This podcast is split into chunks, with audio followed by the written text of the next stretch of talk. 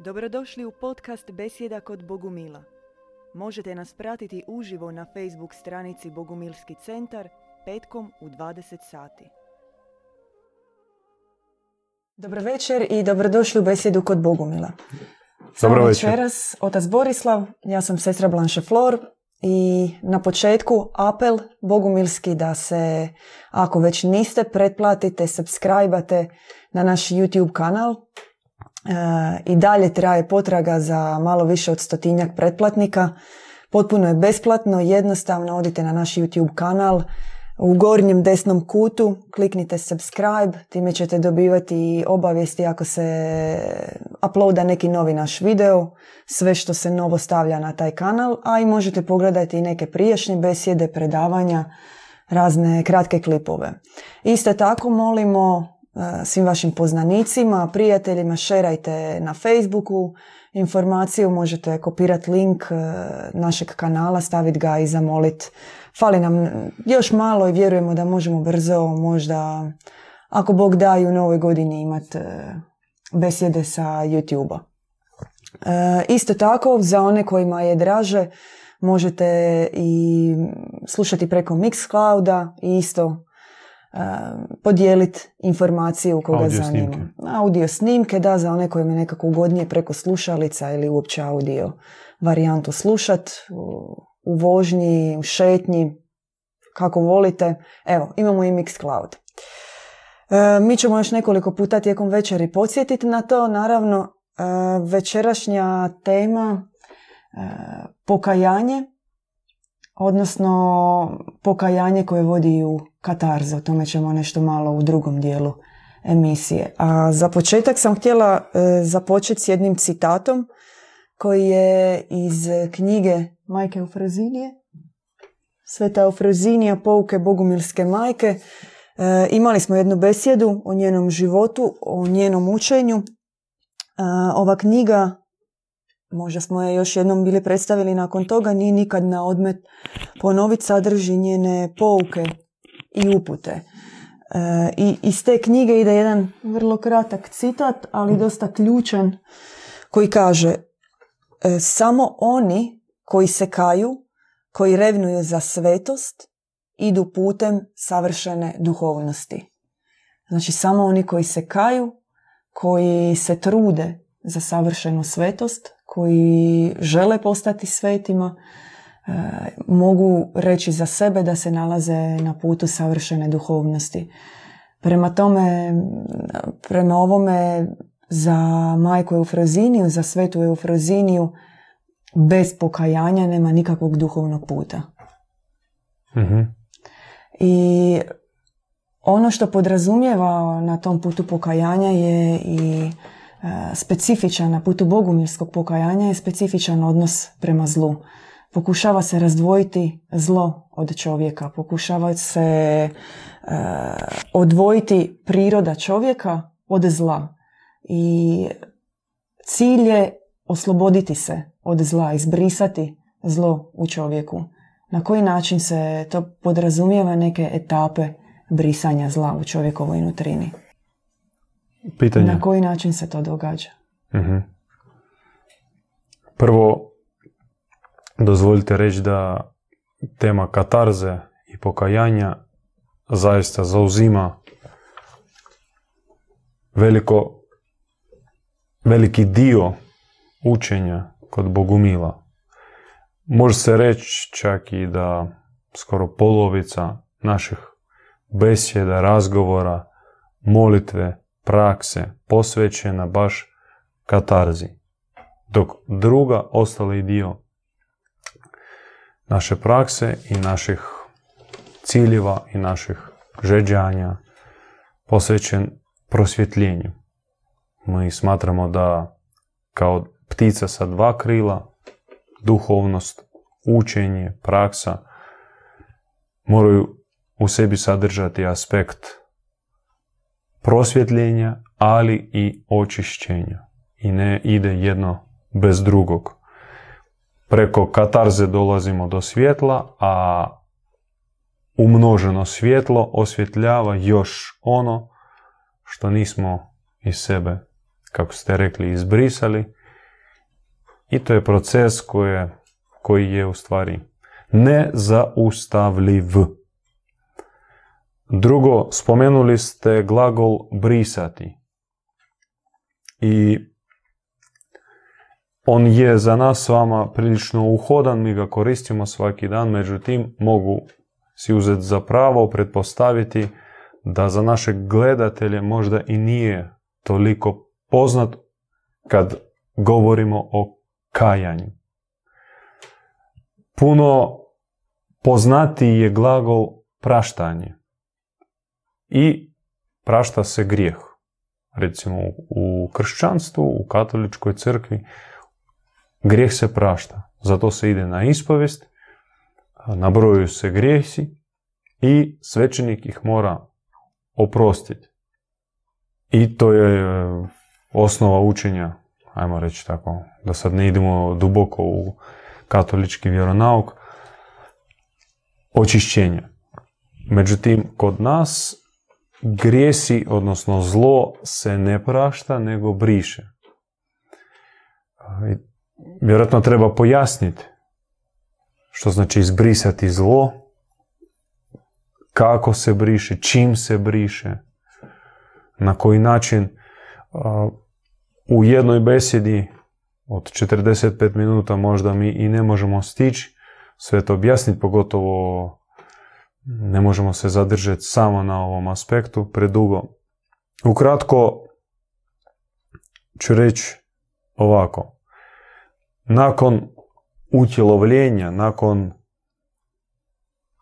adaptacije prema zlome sustavu koji je postavljen na zemlji, čovjek prima u sebe substancu, sastav zli u obliku misli, u obliku zlih dijela, zlih inicijacija i sve to nosi u sebi. Ništa zlo što je dotaklo čovjeka ili što je on dotaknuo ne odlazi nigdje samo po sebi, nego sve se nosi unutrini, u srcu, u umu, u sjećanju, u pokvarenoj savjesti, u čak i tjelesnoj, fizičkoj prirodi. Ne možeš reći da si se bavio 30 godina drogiranjem i sad si prekinuo jučer to i misliti da to nikakve štete ti nije nanijelo. I reći da je to bilo samo dio tvog iskustva, traženje i nema potrebe se uopće oko toga zamarati. Normalni čovjek bi rekao da takav pristup je jednostavno neadekvatan. Da zli način života ostavlja i utjecaj na čovjeka i s tim se treba se raspetljati. Eto tako, za početak e, i naravno imam još za reći puno toga, a možda vi usmjerite. Najteži dio, možda nije najteži dio, ali težak dio je progledati na grijeh. Neki naš osjećaj zla u, u nama, prirode zla s kojim smo poistovjećeni, nam čak i može biti donekle neki očigledni grijesi koje smo radili tijekom života, tipa to što ste rekli kao primjer drogiranja. To može biti očigledno i možemo imati želju za pokajanjem zbog toga. Međutim, za neke dublje varijante, dublje strahove, komplekse, traume, e, jako je teško progledati na to. Na koji način se događa progledavanje kod pojedinca? Što je ono što može potaknuti progledavanje? mm kako se ono događa? uh Ja bi razdijelio vaše pitanje s, uh, i odgovorio bi u dva dijela. Prvo bi rekao da možda pretpostavimo da ljudi koji nas gledaju imaju u svome srcu osjećaj potrebe za pokajanjem i nema potrebe njima objašnjavati da se očišćavati treba. Mm. Jer e, čovjek koji još nije došao do osjećaja potrebe se očistiti, a, ako kod njega još nije proradio stid iznutra koji njemu govori čuj, ovo ti nije oprošteno, ovo ti nije izbrisano, ovo ti leži na tvojoj savjesti i kao uteg. Ako čovjek još nije došao do toga, nema ni smisla njemu gledati našu besjedu. Možda još nije njegovo vrijeme. E, govorimo za one koji već na stupnju traženja i traženja među ostalom i puta očišćenja. A drugo, drugi dio odgovora bi bio mi se kajemo ispred ljubećeg i vjerujemo da samo ljubav je onaj pokretač koji zaista čovjeka tjera na kajanje. Ništa osim ljubavi ne može na pravi način čovjeka očistiti. Zašto? Zato što opet kao po analogiji sa ajmo reći judeokršćanskim pokajanjem gdje u osnovi leži strah i kaje se zbog straha i to je bio taj već nama spomenuti u priješnjim besedama sveti Augustin, kojeg naravno ne smatramo svecem, koji je napisao svoju knjigu Ispovijest i zapravo i pokazao način kajanje zbog straha. Strah od vječnih muka, od kazne Božje i u stvari to se oslanja na starozavjetnu cjelokupnu priču gdje Bog zabranjuje neke stvari zbog kojih ako ih kršiš on ti obećava teške kazne. Kod nas Bogumila ispravno kajanje je moguće isključivo nakon objave nebeske, nezemaljske ljubavi, ljubavi kakve nema na zemlji. I mogu čak iz svog vlastitog iskustva to potvrditi da moje osobno kajanje tek počelo nakon objave mm, spomenute ljubavi. I jer ta ljubav koja čovjeka poražava, koja ga mm, osvaja u tren oka, koja šokira na pozitivan način, jer takve ljubavi još nikad si u životu nisi sreo. I odmah na kontrastu ispred te ljubavi osvjetli se pala pokvarena nutrina i odmah reagira nutarnja savjest koja tebi pokazuje za što se sve trebaš pokajati. To je kao početak katarze želje za, za, za velikim očišćenjem. A o mekanizmima možda ćemo reći dalje. Ili nisam odgovorio? Jeste, odgovorili ste. Dok ste govorili ono što je meni e, palo na pamet spomenuli ste Augustina. S jedne strane kod August, Augustina je usmjerenost na grijehe, takozvani mhm. taj grehocentrizam, mhm. a ovdje pokajanje, kako ste i sami objasnili, nešto sasvim drugo. Jel postoji, jel se može reći da postoji tanka linija između istinskog pokajanja i grehocentrizma? Odnosno da se može upasti vrlo lako u zamku neke fokusiranosti na grijehe. Povijesno, kulturološki, po rođenju, mi smo usvojili termin grijeh. To je jednostavno tako. Nametnute. Mi smo ga upili. Mm. Ko spužve, od malena, čak ne razumijeći puno sadržajno što znači taj pojam grijeh, mi ga koristimo, ali u našoj bogumilskoj školi mi se trudimo taj pojam izbaciti i koristimo pojam zlo koji je obuhvatniji od pojma grijeha. Ako definiramo grijeh kao kršenje zakona, Božje zapovjedi, onda zlo koje se vrši obuhvaća više aspekata i čak ne potiče od onoga što je Bog zabranjuje i kaže da se ne radi. Jer naš svevišnji, on opće u sebi nema, nema zla i nema, nema zakona s kojim bi zabranjivo išta. To je absurdno zapravo, da Bog nešto čovjeku zabranjuje. Mm. Nego on savršeni, on čovjeka želi vidjeti savršenim i ga poziva na savršenstvo. Ali ako mi Boga promatramo kao onog iz kojega potječemo, a ne kao komad blata, oblikovan nekim demiurgom koji sebe postavio za gospodara, a nas promatra kao robove kojima naravno on nešto naređuje, a nešto zabranjuje. I kažnjava ako kršimo njegove zabrane. Od savršenog ne dolazi zabrana. Treba to shvatiti. E, od savršenog dolaze upute. Uputstva. Uputstva prema savršenstvu. Ja mislim da je to jednostavno i čak i banalno. No, nažalost, e, ta banalnost je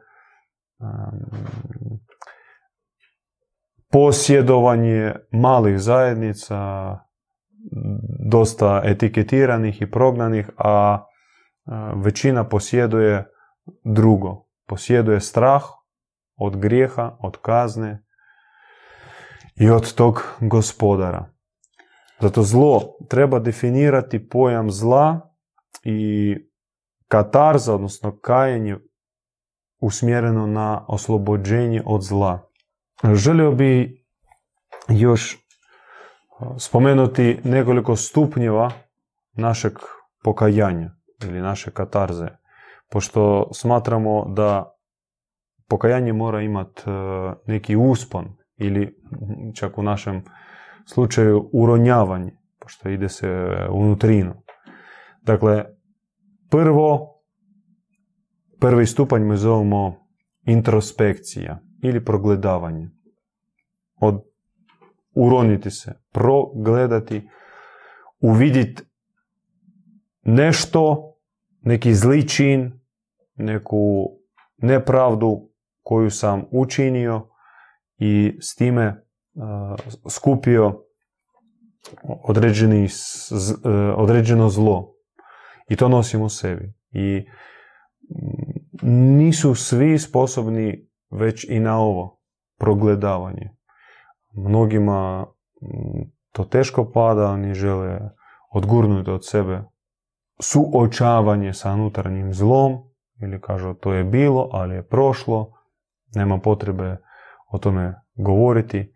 Međutim, pravi duhovni tragač, pravi, ajmo tako reći, podvižnik, to je naša izvedenica od riječi podvig, onaj koji vrši podvig duhovni, počinje od progledavanja. Uočava neku situaciju iz prošlosti, neki zli čin, osuđivanje, laž, razvrat, alkohol, izdaja i tako dalje. I to mu zaboli. Ali na tom stupnju on tek treba da počne svoju, svoju katarzu i nastavi sa analizom. Proanalizira, promotri, promotri taj čin sa više strana, uvidi i zaključi što je ga natjeralo na, ti, na, na taj e, zao čin. Možda u pitanju neka osoba koja ga sablaznila, iskusila i pomamila na iskušenje. Ili nešto negdje pročitao, nešto pogledao, pa i to je ga usmjerilo. Dakle, tu je potrebna analiza. Ne zaustavite se i ne pokajite se samo za, recimo, laž. Kao da, jesam lagao, pokaješ se i kao da je oprošteno. Ne, na površnoj razini jeste, ali trebaš ići dublje. I udubljivanje pretpostavlja analizu, promatranje sa svih strana.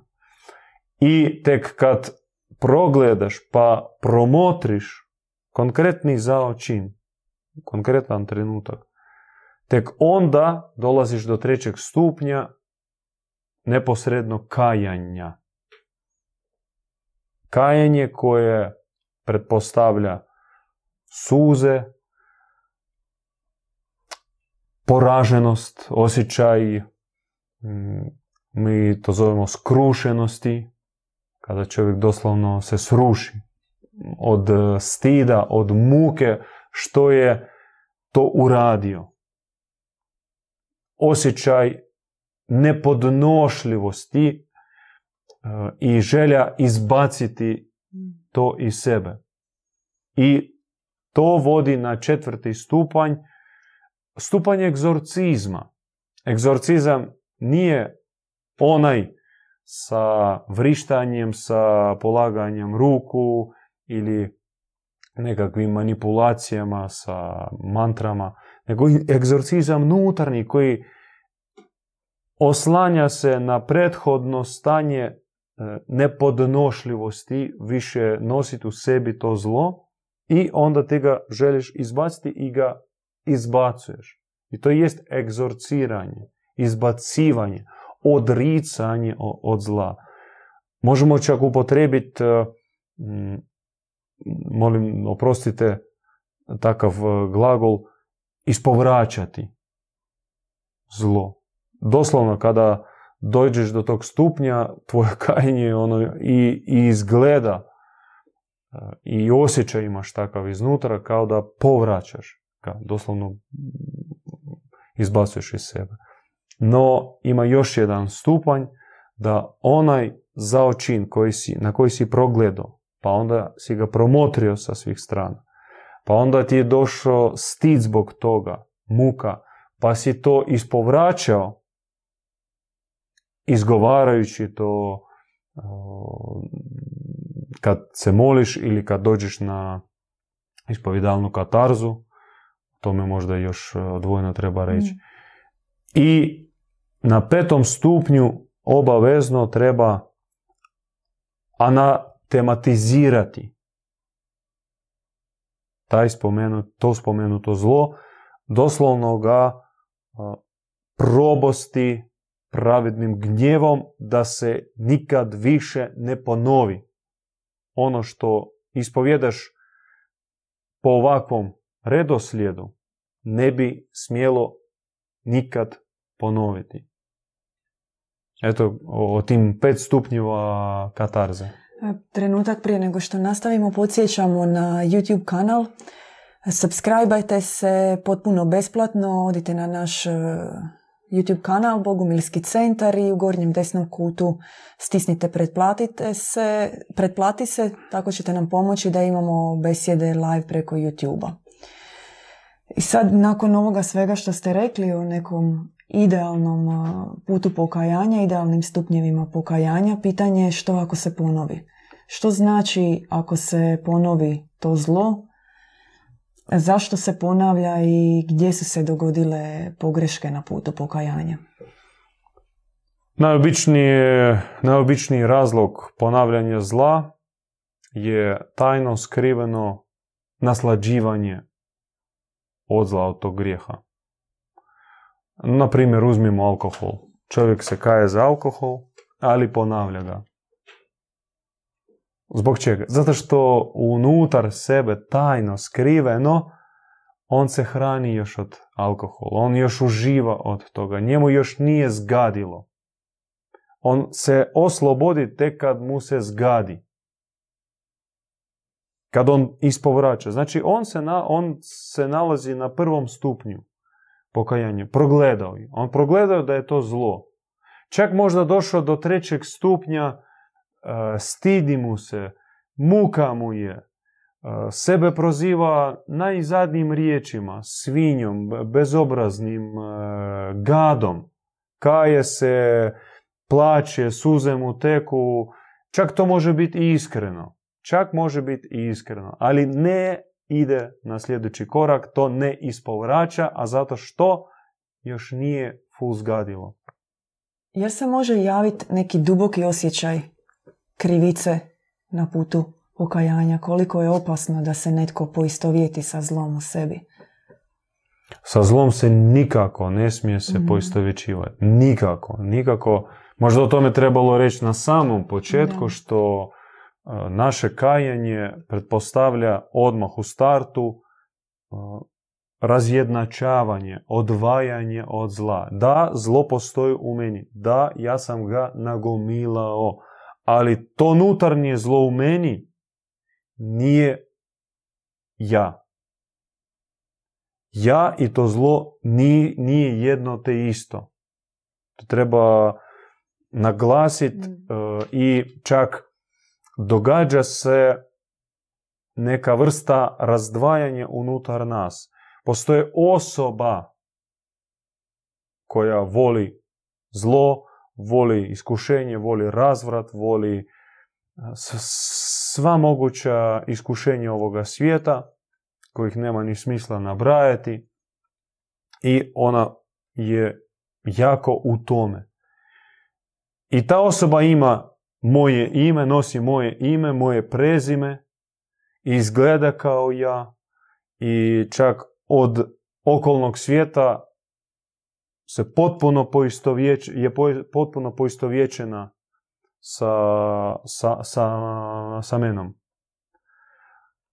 Ali to nije ja. Mm. I od sposobnost, spremnost odlijepiti se od te osobe i reći da to nisam ja, da to je ta neka osoba koju mi zovemo i široka duhovna tradicija to zove stari čovjek ili zemaljski čovjek kojega treba pobijediti i postoji novi čovjek ili nebeski čovjek, duhovni čovjek i to sve unutar jedne osobe, unutar jednog tijela. I ta podijeljenost čak i ne mora biti vidljiva za vanjski svijet, za okolinu. I još bolje da se ne vidi, e, taj rez, on je isključivo unutarnji i njega treba napraviti i nastaviti s tim rezom, sa odvajanjem od te stare osobe.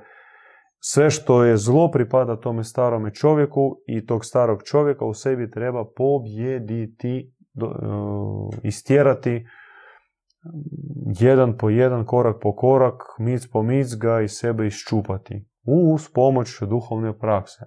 Ali na vaše prethodno pitanje još trebam dodati razlog neoslobađanja ili razlog ponavljanja istog već ispovjedanog grijeha ili ono za što si se pokajao, ti se vraća.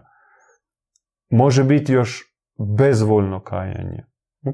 I često mi kao pastiri korigiramo one koji dolaze na katarzu, na, na ispovidalnu besjedu, oni se kaje, ali u njihovom kajanju nema snage, nema, nema izbacivanja, nema um, pobune na zlo.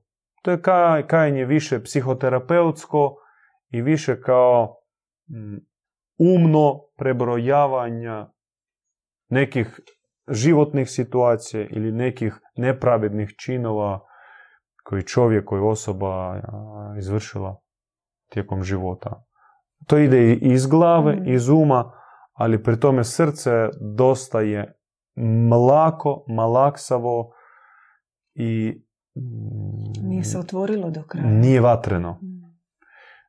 Vi ste spomenuli vatreno pokajanje, možda stoji za nas knjiga Prvo što je otac Ivan naučio od svoje duhovne učiteljice majke Eufrozinije je bilo baš to vatreno pokajanje. I on je napisao osam knjiga o pokajanju, da mora biti vatreno. Mi još to nemamo prevedeno na hrvatski, tako da tražimo dobrovoljce, pomoćnike koji bi pomogli da se ovaj ciklus izuzetno važnih knjiga prevede i bude ovdje kod nas u Hrvatskoj.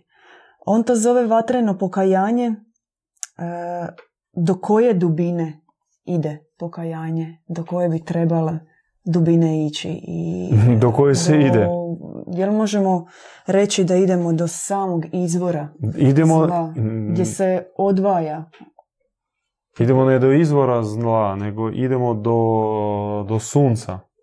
Jer zlo doživljavamo kao slojeve koji nas od, e, odvajaju od nutarnje jezgre božanske. idemo Na, na dnu ne leži đavo, na dnu leži božanstvo. Da. I to jest utješna poruka za onog koji kreće putem pokajanja. To nije put beskonačna kopanje dok e, dođeš do, do, do, samog, do same sotone. Ne, ti kroz te slojeve bušiš do zlatne rude. Zlatne rude tvoje, tvojeg istinskog lica. Tamo leži tvoja dobrota, tvoja pravednost, tvoja ljubav, tvoja čistoća, tvoja mudrost ispod slojeva zla. Ih se natoložilo, sprešalo se i to jednostavno zatvara nutarnje svjetlo, nutarnju, nutarnje sunce. Jel, nas, jel nam možete malo objasniti ulogu e, duhovnog pastira u procesu pokajanja s onim Ili se preinačio bi vaše pitanje da li treba posrednik e, za pokajanje. Jel treba posrednik? Da, majka Eufrazinija e, je govorila o pos- posredniku e, i ona napominje ako duhovni liječnik nema trezvenog dara za postaviti ispravnu dijagnozu, ako ne zna u kakvom je stadiju bolest i ne pokazuje načine iscijeljenja, kakav je to duhovni pastir. I ona dalje nastavlja i govori da istinska crkva je iscijeliteljica i takvi moraju biti i duhovni pastiri. Oni koji su neprekidno u procesu pokajanja. Da, vidiš kako s tvojim pitanjem ti si i zapravo ili pomoću dati neku natuknicu u stvari zakomplicirala odgovor, pošto sad neko može pomisliti pa zaista kako znam da ta osoba živi sveto, živi čisto i živi pravedno da mo- mo- mogu se njoj povjeriti. Ne zna se. Možda i ne treba. Valja pitanje povjerenja. između- Možda nisam ta osoba koja bi trebala odgovoriti na pitanje da ima potrebe za pastire. Osobno za mene su bili potrebni i još uvijek su potrebni. Potreban mi je duhovnik, pastir, kojem se ja povjeravam od samog svog početka. To sam razumio da imam i vidim to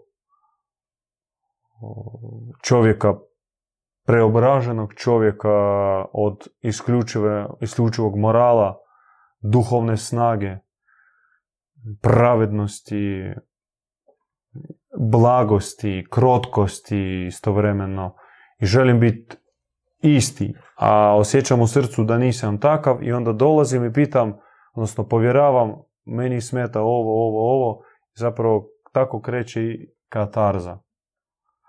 Ja vidim da taj čovjek pobjedio u sebi alkohol, pobjedio e, blud, pobjedio laž. Ja idem od njega, se učim.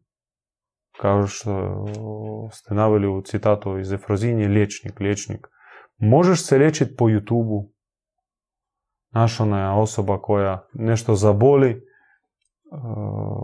u trbuhu ona otvori internet i nađe sebi 30 Još bolesti. da. I onda krene soda bikarbona, pa onda taj e, vodikova...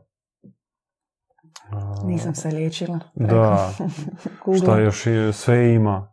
Limunska kiselina, Limun, da. pa onda ne limun, nego ajmo sad soli, pa ovi kažu ne sol, nego bez soli. I tako dalje. Do nekih već ono ružnih primjera da ih e, ne spominjem. Možeš ti, ako možeš bez onog kojim se možeš povjeriti, posavjetovati se, o, provjeriti da li zaista više ne nosiš to zlo u sebi ili možda da ti se kaže da još imaš nešto, a ne vidiš to u sebi. Ako ne, nemaš potrebe za tim, niko tebe i ne tjera. Da. Kod nas u bogomilstvu nema da po defaultu moraš imati sebi obavezno duhovnog pastera i da tebi se kaže evo ovaj će tebi biti kao nadglednik, župnik. Nego to bira duša, to bira osoba i ako ona sazrije da osjeća, ima osjećaj u sebi da ovoj osobi, ovom pastiru, ovom uh, svećeniku ili svećenici mogu se povjeriti, mogu otvoriti srce, prekrasno. Ja mislim da je to sve stupanj sazrijevanja. Kratko ćemo još podsjetiti na pretplatu na naš e, YouTube kanal. E, treba nam pomoć. Otiđite na Bogumirski centar na YouTube i u gornjem desnom kutu samo kliknite na pretplatite, pretplati se, to je potpuno besplatno, a time nama pomažete da ostvarimo tisuću pretplatnika i imamo prijenos e, preko YouTube-a. Pokušamo barem. I podsjećamo još jednom da šerate to preko uh, Facebooka, da obavijestite nekoga ko bi mogao pomoći, prijatelje, poznanike, obitelj, dijasporu, koga mislite da treba. Govorimo dakle o pokajanju, valja spomenuti, pitat koji su plodovi pokajanja, koje su posljedice pokajanja. Postajanje je dobar čovjek. Dobrota. I koja je granica? Nema granice. U čovjeka. Mislim, na svakom stupnju duhovnog uspona duša se kaje za određene stvari. Početnik mora iskajati cijeli svoj prethodni život, ga ispovijediti, otvoriti i proći kroz njega, e, izlistati sve što je bilo zlo, sve čak što je možda nije očito zlo, ali bila trunka neiskrenosti, neistinosti u tome. A napredna duhovna osoba kaje se već zbog manjka srca, manjka milosrđa. Ona više nema zla u sebi i grijeha u sebi. Ne živi u tome. Već godinama mm, stegnuta je obećanjima i duhovnom praksom. Ali prostor za, za katarzu, za kajenje uvijek postoji. Onda kaje se što ovdje nisam imao dovoljno srca, ovdje nisam imao dovoljno suosjećanja, ovdje strpljenje i tako dalje. To je već kajanje naprednih, a i besmrtnici po nama, oni naši velikani, kojih mi smatramo da su živi i da su iznad nas i blizu nas i oko nas i pomažu nama i oni prolaze svoje katarze i svoje kajanja, samo što o njihovom kajanju nama čak i iskušenje sablazan razmišljati. U ovoj knjizi koju smo predstavili u jednoj emisiji objava Majke Božje, Krilo Bogorodice. E, ima jedan citat u kojem se kaže da ispuniti duhovno e, zavjetovanje otaca i zadobiti život budućeg vijeka moguće je na putu stjecanja duha. A duh se pak stječe između ostalog patnjama, pokajanjem, borbom, kontemplacijom i tako dalje. I moje pitanje je sljedeće, ako je cilj ispuniti se duhom svetim, postati dobar, postati Boži u potpunosti, je li pokajanje ključni put do toga? A vi kako mislite? Ja mislim da je. Ja mislim da je to sve dok čovjek se u potpunosti ne poistovjeti da je pokajanje njegova priroda, i da to treba biti neprekidno njegovo stanje, neće ni biti blizu toga da se očisti u ovom životu.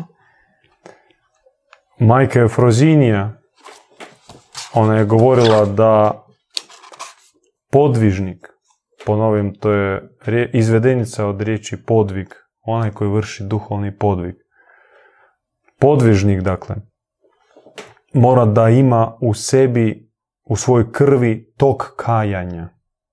Da kajanje teče u njegovim žilama. Bez obzira u kakvom stanju se nalazio.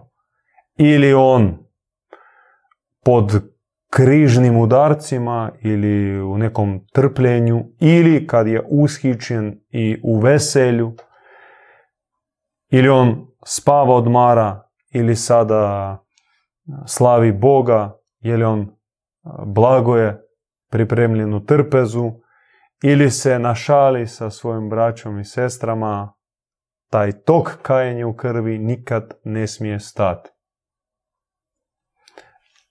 A drugo, naši djedovi bogumili kad su razigravali kolo, a obično praksa njihovog kola pretpostavljala više satno praksu, više sata, više sata, to bi bilo okupljanje, kad se moglo vani, išlo se vani, kad nije se moglo i zbog klimatskih uvjeta, ili već kad je počeo, počelo vrebanje i haps, hapšenje njihovo, onda već bi u nekim hižama, skrivečki, okupljali se u krug i igrali kolo i govorili onako polu šalom, polu ozbiljnom porukom da moraš promijeniti dvije, tri košulje tijekom svog kola, jer govorili su da po, posebno na početku kad se počneš znojiti sa znojem iz čovjeka izlazi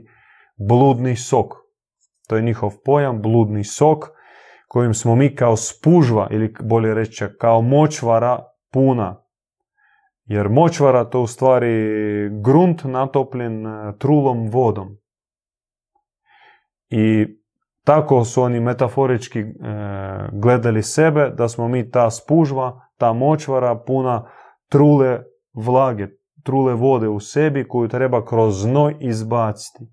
I već nakon par sati takvog e, duhovnog znojenja sa naravno molitvom, hvalospjevima, kada već dolaziš u stanje iznemoglosti, počinje se spuštati duh Boži. I on može ući unutar i ne naići na onaj smradni truli otpor. Ne može sjeme se baciti u močvaru i tamo izrasti nešto dobro. Ali kad se ta ista močvara osuši, kad iz nje izađe i steče trula voda, onda nema plodnijeg tla od toga. Dakle, i mi smo ta bivša močvara, kada se osušujemo, onda duhovno sjeme pada u naša srca, na to plodno tlo, izraste stablo, kako mi to zovemo, stablo e, vrijednosti ili vrlina, stablo vrlina prije, da? mm što? Stablo vrlina. Da, stablo vrlina. To su premudrost, ljubav, dobrota, čistoća, milosrđe, suosjećanje, Dobrota nesebičnost, pomaganje. Dakle, plodova na tom stablu, kad ste već pitali za plodove, je bezbroj. Ali počet treba od isušavanja terena. Samo hrabra osoba, ali baš hrabra osoba, može se duboko i iskreno kajati. Priznavati svoje mhm. greške i duboko se za njih kajati. Kukavica ne može. I onaj koji izbjegava kajanje pod bilo kojom isprekom, tipa da je to nepotrebno, da je to mračnjaštvo ili religioznost, da treba samo razvijeti svoju svijest, tako može reći samo kukavica. Hrabar uvijek priznaje svoje greške i uvijek se ispričava duboko kaje se za njih. A druga teza je sljedeća. Pokajanje formira unutarnju volju, kalemi karakter podvižnika, oblikuje duhovnog ratnika. Znači, od e, priznavanja samom sebi Bogu, bližnjima, svojih slabosti, mana, borba protiv njih i formira nutarnji temelj duhovnog borca. I nikakav nije apostol ili vjesnik, e, vjernik na kraju krajeva, on zaista neće imati ni snage, ni volje, ni plodova ako ne prođe vatreno kajanje, vatrenu katarzu, vatrenu preobrazbu. To bi bila poruka. Hvala, oče Borislav, na... Slava našem svevišnjem. I na, na uputama kako se vatreno pokajati, kako se istinski pokajati i kako... Imam sumnju da smo baš životu. e, skroz e, Teško je, opisali tu temu. zato što opisujemo i unutarnje stanje, i učenje, i upute o jednom drugačijem životu. Pokajanje je zaista jedan nutarnji kompas, nutarnji osjećaj i teško je... Možda ako budete htjeli i Da. osjećali potrebu, e, dajte nam do znanja da se vratimo na ovu temu Da. ili da ju još jednom nekako širije ili dublje ili Sistematičnije. detaljnije, možda na primjerima Da. objasnimo, opišemo.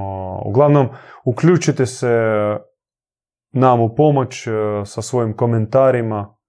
To nam zaista puno pomaže. Da, pitanje nam pomognu usmjeravati se i tako možemo jasnije odgovoriti na ono što vas zanima. I feedback, da, pošto samo upaliti like nije dovoljno. Like to je zapravo sad... uh, like bi trebao biti uh, u stvari moviton. Ima takva francuska riječ, ne znam kako je prevesti na hrvatski. Ima bonton, A, a suprotno s tome je moviton. mm, Možeš prevesti? mm, neka loša manira. Da, loša manira, kao treba se sramiti lajkanja u stvari. Nego ako zaista želiš nešto uraditi ili nekako se zahvaliti, napiši komentar, Mm, a još bolje pitanje. da, Pitanje sa upitnikom na kraju, najbolja pohvala i najbolja nagrada od vas koji možemo, o kojoj možemo maštati. slažem se, da. E, hvala na gledanju besjede i vidimo se sljedeći put. Slušali ste podcast Besjeda kod Bogumila. Podsjećamo da nas možete pratiti uživo na Facebook stranici Bogumilski centar petkom u 20 sati.